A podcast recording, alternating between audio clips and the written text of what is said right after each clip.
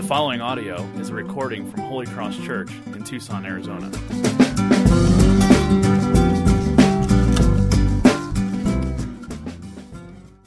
Well, I am really glad to continue in our series. Um, if you're new with us, we are walking through the book of Galatians, and this morning we find ourselves uh, picking up in Galatians chapter 3, verse 1.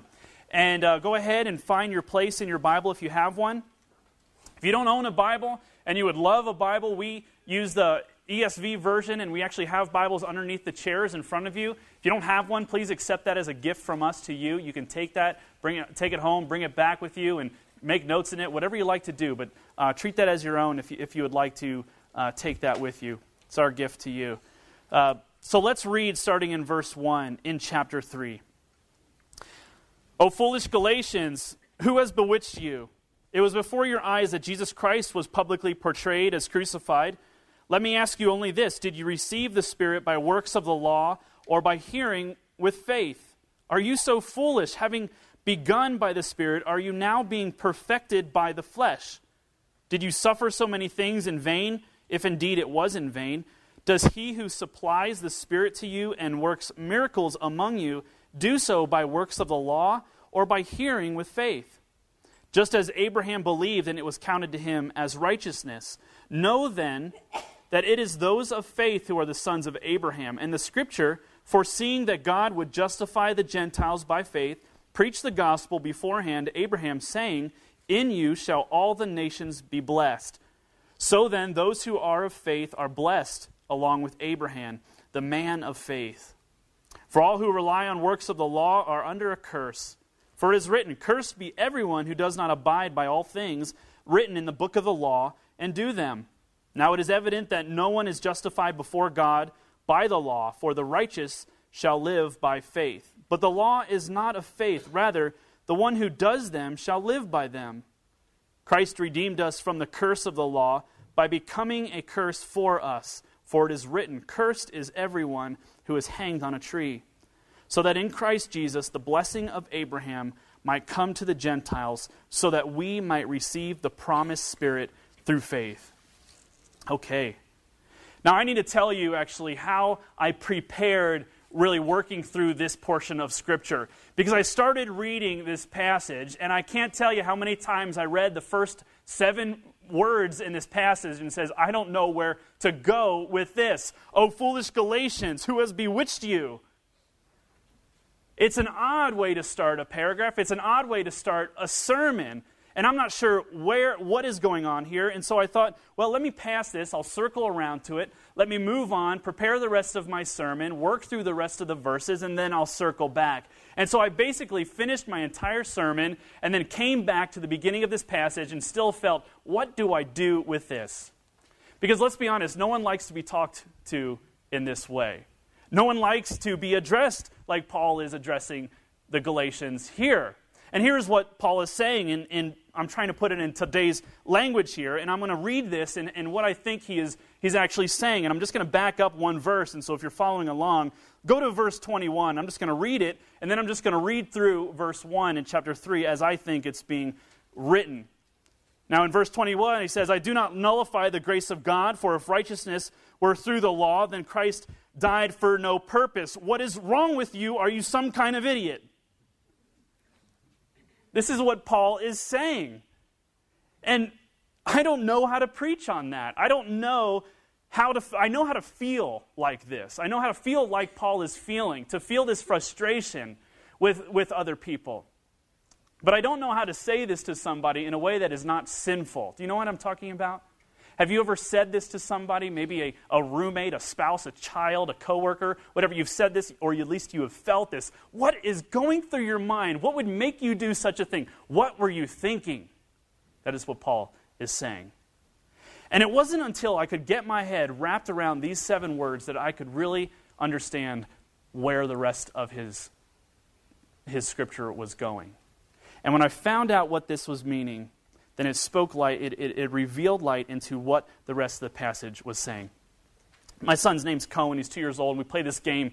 We play this game, uh, do, who, who Loves Cohen? And basically, when I put him down for a nap or for bed, I say, Who loves Cohen? And he's like, Gigi? And I say, Yes, Gigi loves Cohen. Who, who else loves Cohen? Papa? Yeah. Dad, Dad? Kate? Yeah. Who loves Cohen? And sometimes instead of playing Who Loves Cohen, we'll play Do You Love? And so I'll say, Do you love Dada? Yeah. Do you love Mama? Yeah. Do you love Gigi? Yeah. Do you love Kate? Yeah. And then I, I, found myself getting into very awkward territory. Do you like Maggie? That's our dog. Yeah. Do you like peanut butter? Yeah. Do you, lo-? you know? And then I thought, what am I saying? What am I teaching my son? You love these, these inanimate objects are the same way that you would love your mother, father, your sister. And I'm saying, what am I teaching him about love? I'm confusing him. Please take away my dad card. I'm getting it wrong. And in that moment, I, I stopped myself because I was making myself nauseous. Just how disgusting I was being. I was like, what am I doing to my son? Forming my son's attitude for what love is. And we use love in, in, in, in such the wrong ways. I mean, we say we will love a spouse or a child, and we use the same word to describe how we feel about the weather or a burrito or free breakfast. I love this weather. You love this weather? And I think when we were younger, we really understood this. Like kids can kind of pick this out. Well, why don't you marry it then? Why don't you marry the weather? and I think that's appropriate. And we should get that as adults. We need to understand okay, we need to have a good, a good working definition of love. And this is the problem. We don't know what love is or what it exactly looks like. And so we just bump, jumble up this, well, if you, if you feel good about it, then that is what love is. The reality is, love is so much denser, so much more profound than just feeling nice things. Love moves from encouraging and flattering to pleading and begging and rebuking and exhorting and drawing people out. And Cohen is starting to test me now when we go outside. He starts to run towards the street, and he knows he's not allowed to do that. And he gets close to the street, and the thing that I need to do that would love him is grab him, bring him over to a dead rabbit in the street, and say, Is this what you want? Have you lost your mind? These would be loving words, wouldn't they? The most loving thing that I could do for him would be to say, Are you an idiot? Look at what could happen to you. I'll, I'll use my words wisely. I promise I'll, I'll, I'll pick the right words in order to do that. But Paul loves these people so much. Can you see that? And, and if we can get this, then as we work through the rest of the passage, you'll understand why he's saying what he is saying, why he's challenging them in the way he's challenging them, because he loves them so much. And something is so wrong with how they're viewing their life and the gospel and God and the work of Jesus Christ and how it's applied to a person that he is saying, Have you lost your mind? This is of utmost importance, and if you don't get it, you'll miss out. This is the most loving thing that Paul can do. And so when he says, Oh, foolish Galatians, who has bewitched you? Who has put a spell on you? Who has got inside your mind and tricked you to believe something that is a lie? So Paul confronts them, not by pointing out their sins. He doesn't sit them down and say, Here's all the bad things you're doing. He sits them down, he writes to them, and says, Let me tell you a story. Let me tell you about Christ and who he is and what he has done for you. Let me remind you of who God is. And that's what I want to do with you this morning because I don't want to, and in no Sunday, and our whole intention is not that uh, we'd come together as a church and you would find out all the things that you do that are that are making baby Jesus cry. All the things that you're doing in your life that are sinful, all the things that you're doing that God doesn't want you to do, that's not why we're here. We are here to be reminded of the story of God and who He is and what He has done for us. And to receive that, to rest in that, to believe that will motivate a life of love and obedience and, and passion for God. And so that's what Paul does. And he starts this by asking a bunch of rhetorical questions. And this is what I love about Paul. He says, he says, Let me ask you only this. He says, Let me ask you one question. And then every single verse in the first six, uh, first six passage, uh, verses has a question in it. So let me ask you one question. You ever, has anybody ever done that? Who are you? What's your favorite? Let me ask you one question. Who are you? What's your favorite color? Where do you work? What are your hobbies? Well, that's like four questions. That's what Paul is doing. He's asking these rhetorical questions to draw them out, to remind them, let's get to the heart of who God is. And so he says, Did you receive the Spirit by works of the law or by hearing with faith? Paul is asking, How did you first come to find yourself changed and accepted by God? How did you come to find yourself apprehended by the love of God where you first realized it and trusted in it? Was it because you were special? Was it because you were wealthy or good or obedient? Was it because you were just at the right place at the right time? Did you do everything that God asked you to do? Is that how it happened? God came into your life when you cleaned yourself up and figured everything out? Was it some formula that you followed? Did you go to the synagogue? Did you do all the right things? Did you treat others the way that you should? And he says, No, that's not it at all. Remember, what were you doing? Where were you when the message of Christ crucified for sinners came first to your ears and you heard it and, be- and believed it? What were you doing? That's right, you were sinning. You were apart from God. You were alienated from God. And it came to you and you believed. And there was something so encouraging about it when you first believed. And, and at that time, you trusted in God with such a pure trust, a pure faith, knowing that He was all that you needed. At that point in your life, Jesus was enough. And if you're a Christian, I want you to think about that time. Think about the time that you can remember when you believed Christ, that He not only died on the cross, but He actually died for you. And maybe that happened when you were a child, maybe it happened more recently. Maybe you really can't pin put your finger on an exact time. And it doesn't have to have this dramatic conversion story, but maybe think about just your journey. There may have been circumstances in your life and trials in your life where you've come to a point saying, okay, nothing else matters right now but that Christ has accepted me. Think about what that feels like. Why would you want to give that up? And that's really what Paul is asking. You know what that's like. You know what it feels like and what it, what it does to your life and the peace that it gives you. Why would you abandon that? Why would you add anything to that? If you want to work at something, why don't you work at maintaining that, resting in that, learning that more and more? That's what Paul is saying. Why would you make your, your faith more complex than it, than it is and abandon the faith by deserting this gospel? And this is what he asks in verse 3. Look at verse 3. It's kind of in part for verse 2, but he goes on. He says, Are you so foolish? Having begun by the Spirit, are you now being perfected by the flesh? And he's saying the way that you became a Christian is the same way that you will grow as a Christian. And so much, I've said it before in this series, but we think that the gospel is that first layer of Christianity, that trusting in Christ kind of gets us in the door. And now we have to live our life in such a way that maintains this position with Christ. We need to, He saved us, now we need to kind of complete the work. And He's saying, why do you think that they're separate?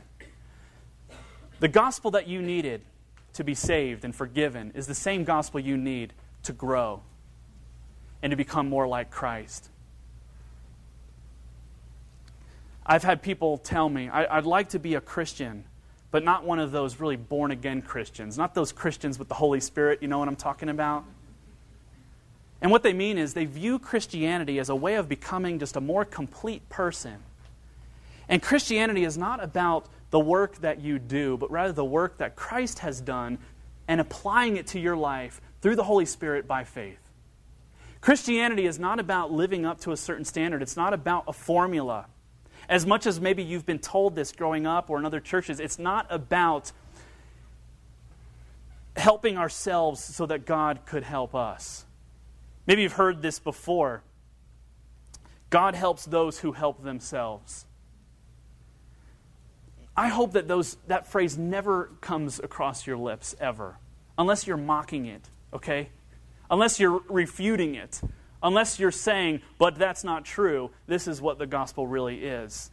Because he asks them in verse 5 Does God wait for us to be cleaned up, for us to, before we receive that power? He says, does he who supplies the Spirit to you and works miracles among you do so by the works of the law or by hearing with faith? He's saying, Does God wait for you to clean up your act, get everything together, or has his power come to you while you find yourself to be a sinner before him?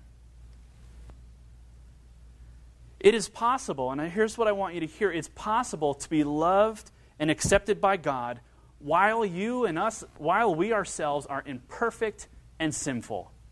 Do you believe that? Do you believe that it is possible, not only possible, but the gospel states that we can be loved, accepted by God, while at the same time being imperfect and sinful and broken? Martin Luther, I've quoted him a lot because this was his favorite book in the Bible, Galatians, and it was one of his first books that he translated from German, I mean, from Latin to German. And he sat in this upper room and he just translated it. He spent months just milling over it, and this was his favorite book. And he says that we are both righteous and sinful at the same time. And it's this weird paradox. And there are so many paradoxes in the, in the Christian faith. It would seem like a contradiction. Well, you can't be both, you have to be one or the other. You have to be either sinful and far from God, or you need to be righteous and close to God. And the Bible is saying, well, here's the amazing thing God accepts us even though we are sinful and unrighteous and broken so I want to just pause and I want you to apply this. I want you to digest it. I mean, I've said I've said this, we've said this for several weeks, and we've been working through it. And Paul has a great way of just saying the same thing over and over again. So I've been kind of saying the same thing over and over again. But I want, I want to pause and, and I want you to think about what you just heard. What does this have to do with how you understand your relationship with God when you mess up, when you're struggling with sin, when you're hurting, when you're frustrated, when you're angry, when you're, when you're tempted? Because we all want God to act, right? We all want God to show up and change something in our life. We say, God, would you, would you come up and let me feel this power? Let me become changed. Let me grow. We all want that. Let me be a better person than I am to give, give me courage and guidance and blessing. Paul calls these miracles. He says, Was the Spirit supplied to you and, act, and, and giving miracles in your life based on the works of the law or through faith? And the way that we get the Spirit to work in our life is not by doing or pushing or acting, but by resting in the gospel. That because of Christ, we are accepted as we are, and, and He is working His completion out in us. And there's nothing that we could do to be more accepted than we already are. The Spirit's work in our life and the gospel, and, and trusting in the gospel by faith, are, are inseparable trusting in the gospel by faith and the Spirit working out the completion that God started in our life are inseparable. Our, our union with God, and here's I want to I want to make a distinction. Our union with God by faith, as the Spirit applies the work of Christ on us, we are in a position of righteousness before God the Father. And so when God looks at us, He looks at us as if we had never sinned. This position is unending. And the Spirit is is the one that makes us righteous before God. He applies the work of Jesus on the cross to our life by faith. So our union is inseparable, but our communion with God can vary to one degree to another. And it's hindered by sin. You know what I mean. When you are are struggling with a sin and tempted and fall into a, a, pattern of sin, you know there's something missing with God. You know there's a communion that has been broken, a fellowship, a peace, a friendship that has been broken. And you're trying to figure out what does this mean? Have I lost my salvation? Has God forgotten me? Do I need to get baptized again? Or do I need to become a Christian all over again? Do I need to receive Jesus into my heart all over again? And so we wrestle through these questions and we don't know how it can work. And what we need to realize is our union is unending as we trust in Christ by faith, but our communion can be hindered by sin. And the best way to be reunited in that communion is to confess of our sin, to repent of our sin. The Bible says, bear fruit by the keeping of repentance. That we should be in this pattern of our life of searching our heart, seeing what is hurting our communion with God, and putting those things on the altar to sacrifice, confessing, repenting, asking for forgiveness. And the Bible says when we ask for forgiveness, confess our sins, that God is faithful and just to forgive us. By faith, the Spirit of God, the Holy Spirit, who is a He and not an it, the third person of the Trinity, makes us right with God once and forever. And the manifestation of the power of God working in our life more and more in the image of Christ goes hand in hand with faith. This means that if we are not growing, if we are struggling, if we are tempted, and if we fall into sin, is because we are not rejoicing in the finished work of Christ in that area. And we need to realize that the solution is not to try harder, but to isolate areas in our life where we are still living by a works based righteousness, where we are still trying to earn God's acceptance and pleasure because there's something in our life that we are not feeling completely complete and whole. And so we try to fill that. I want to ask you a question here. Here's a way that we might address a particular sin in a way that is not gospel centered. Here's, a, here's addressing a problem without the gospel God, I have a problem with anger. Please remove it by your power. And you're thinking, oh, Pete, I think you messed up. That's actually that's actually gospel centered, but, but let me walk through this. This might seem perfectly normal. Uh, I, have, I have said this prayer many times, and for different particular sins. God, would, I hate being this way. Will you change this by your power? Would you remove it from my life? It looks perfectly normal, it looks gospel centered, but here's where it is not gospel centered. We are asking God, would you address this behavior? Would you address this character? Would you address this work so that my work will change, that I will do better things, and that I will remove this sin from my life? Where the lack of faith, not the behavior, is actually the real problem. Our lack of gospel is the problem.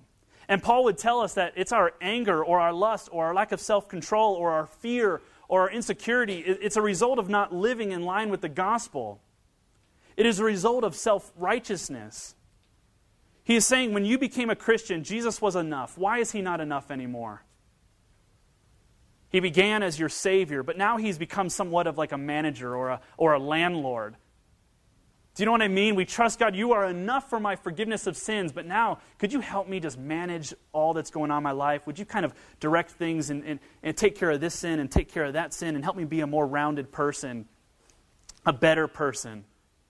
Would you just remind me of what I should and shouldn't do so that I can just not sin as much? But let me give you another way. Let me show you a picture of what it looks like, what I believe Paul is trying to get to. Here's how you address a problem, a sin, with the gospel. God, what is it that I'm holding on to that is making me so angry? What is it that I, might, I must have that I don't have that is making me feel incomplete and out of control? Who or what am I looking to for comfort that I must only look to you for? Where am I trusting in your finished work? Where am I not trusting in your finished work on the cross for me as a source of my completeness? Help me to trust in you for my completeness, my completeness, my worth, my hope, for all that I could possibly need. Do you see the difference here? This gospel centered approach to growing in Christ is not centered on our behavior of doing or not doing. It is centered on what am I trusting in that is causing me to react the way that I am acting? Where have I forgotten that Christ and his work is enough for me? The approach in this second one is obviously longer and it's harder and it's less convenient. And you're thinking, well, gosh, I, would love to do the first one. That was easy. Isn't that easy? And that's where we go to. We say, let's go to that. Well, that's just easier to do. And the thought of entering into this kind of relationship with God is exhausting. It's, it's, com- it's confusing. It's lengthy. It, is, it takes time. It takes relationship. It takes knowing Christ. It takes trusting in Christ. And then you start to realize, well, gosh, those are all the things that I want. I want Christ in my life. I want to walk by faith. I want to know Him more. And I don't want an easy, I don't want just an easy fix. I want Him to transform my life. And in order to do that, I need to apply the gospel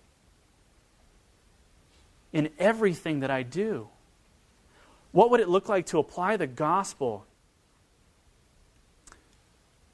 to your situation right now? What are you hoping in, trusting in, who are you trusting in where you should be trusting in Christ? And if that situation were changed, I mean, think about that in your mind. Just think about, you know, if I, I'm, I'm angry because that person's revealing something about me that I don't like. Well, if I believe that Christ has accepted me in spite of my weaknesses, then that thing wouldn't make me feel so insecure and I wouldn't become so edgy when someone feel, you know, finds out about my weaknesses. Instead, I would receive it with humility and, and confidence that I can grow. Well, that would change. Well, when I lust and am tempted, what am I trusting in there? What am I focused on? What am I desiring that, that I should really be desiring from God? And if I'm afraid, where is my confidence? Is it in man made things? Is it in people? Or is it in Christ? Where am I trying to please everybody that is making me feel just trapped? Now, there are probably, we could keep going, there are probably like three or four sermons, and I, I need, to, I need to end. that we could, we can unpack this for, for like another hour, but I'm going to tie it up for the rest of the passage with this. Paul addresses the curse that a works based righteousness can be. And he says, this goes back to our beginning where I mentioned that the gospel is not about behavior modification, it is about spiritual transformation, it's about soul transformation. Everything we do has to do with a spiritual issue. And Paul says we should be like Abraham, from whom we learned that the righteous will live by faith. So there are two ways to live that we see in here. The, the, the, there's a way to live. One is to live by, by the law. And we all live by something. And what does it mean to live by something? And I'll just really quickly, I'll say it means that we, this thing, if we're living by something, that thing becomes the most weightiest and influential and important thing in our life. And we match everything that we do and every circumstance and everything that we encounter in our life is, is matched up with that thing that is most important in our life. And if the most important thing in our life is to, to be good, to obey God, to be a good person, Paul says, we will be cursed. We will find ourselves in a curse. Because he says, think about what you're saying. If you believe that you could be saved by doing good, then you must look at all the things that God says and all the scriptures that we should do, and you must do all those things. So be, be careful what you're saying you want to do. If you say you want to that you want to pursue God, be accepted by God, find his love by being a better person, just realize that you're saying you've got a big you got a, you've got a lot of homework to do. And the Bible says we've already failed. So we find ourselves locked into failure, locked into a curse. And it's this kind of failure that, is, that leads to alienation from God. And it affects our everyday life. And then there's another way to live that we can live by not the law, but we live by faith. And how is this possible? You know, there's only one thing that can change our spiritual condition from being under a curse to being free. And, and we read here in verse 13, it explains to us how is this possible that we can be re- set free from this curse. In verse 13, it says, Christ redeemed us from the curse of the law by becoming a curse for us. For it is written, Cursed is everyone who is hanged on a tree. Notice it doesn't say, He took our curse, but the Bible says, He became our curse. And if He becomes our curse, this is what's going on. In a spiritual world, in God's eyes, when Jesus becomes our curse, He becomes our sin he is seen as a sinner. And if we look to him in what he has done, seeing that he became our sin, by faith, we become his righteousness.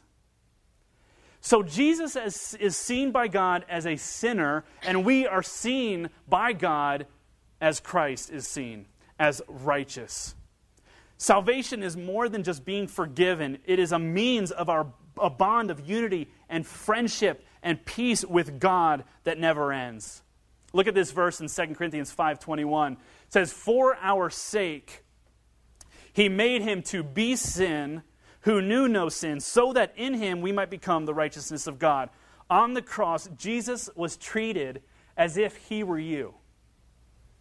Isn't that ridiculous? Jesus was treated on the cross as if he has done everything that you and I have done so that by faith in his work, you and I can be treated like him. This is the gospel. And Jesus is enough. And as we look to him, we are, we are given everything that we could possibly need and want. So that the promise of God could come to all who believe. And when we believe, we receive the promised Spirit who applies the work of Christ on the cross to us, accepted, forgiven, seen as flawless before God, adopted as his children forever. If you haven't trusted in Christ in this way, if you haven't looked upon Him and said, You are enough for me, I want you to know that this gift is free. And Paul is reminding them, what, where were you when this happened? You were a mess. But the message of the gospel came to you, and you said, I'm going to believe this. I'm going to trust in it. I'm going to rest in it. And that's what I ask you to do. That no one is too far off to receive the gospel. No one is too far gone. No one is too sinful. Think of the people in this passage. Jesus takes their place, and he takes our place. Now, if you are a Christian, this applies to you and I just as much. You need to be melted and saturated with the gospel no less today than the day you first believed. Yes, I believe Jesus is enough, but somewhere along the way, you know, I've kind of forgotten, I've kind of become kind of lazy, I've kind of become sloppy in my pursuit of God, so maybe I need to do a refresher course. No, you just need to trust Him the same way you trusted Him for your salvation. Never move on from the gospel. You never need to. Let's pray together. For more audio and information, please visit holycrosstucson.com.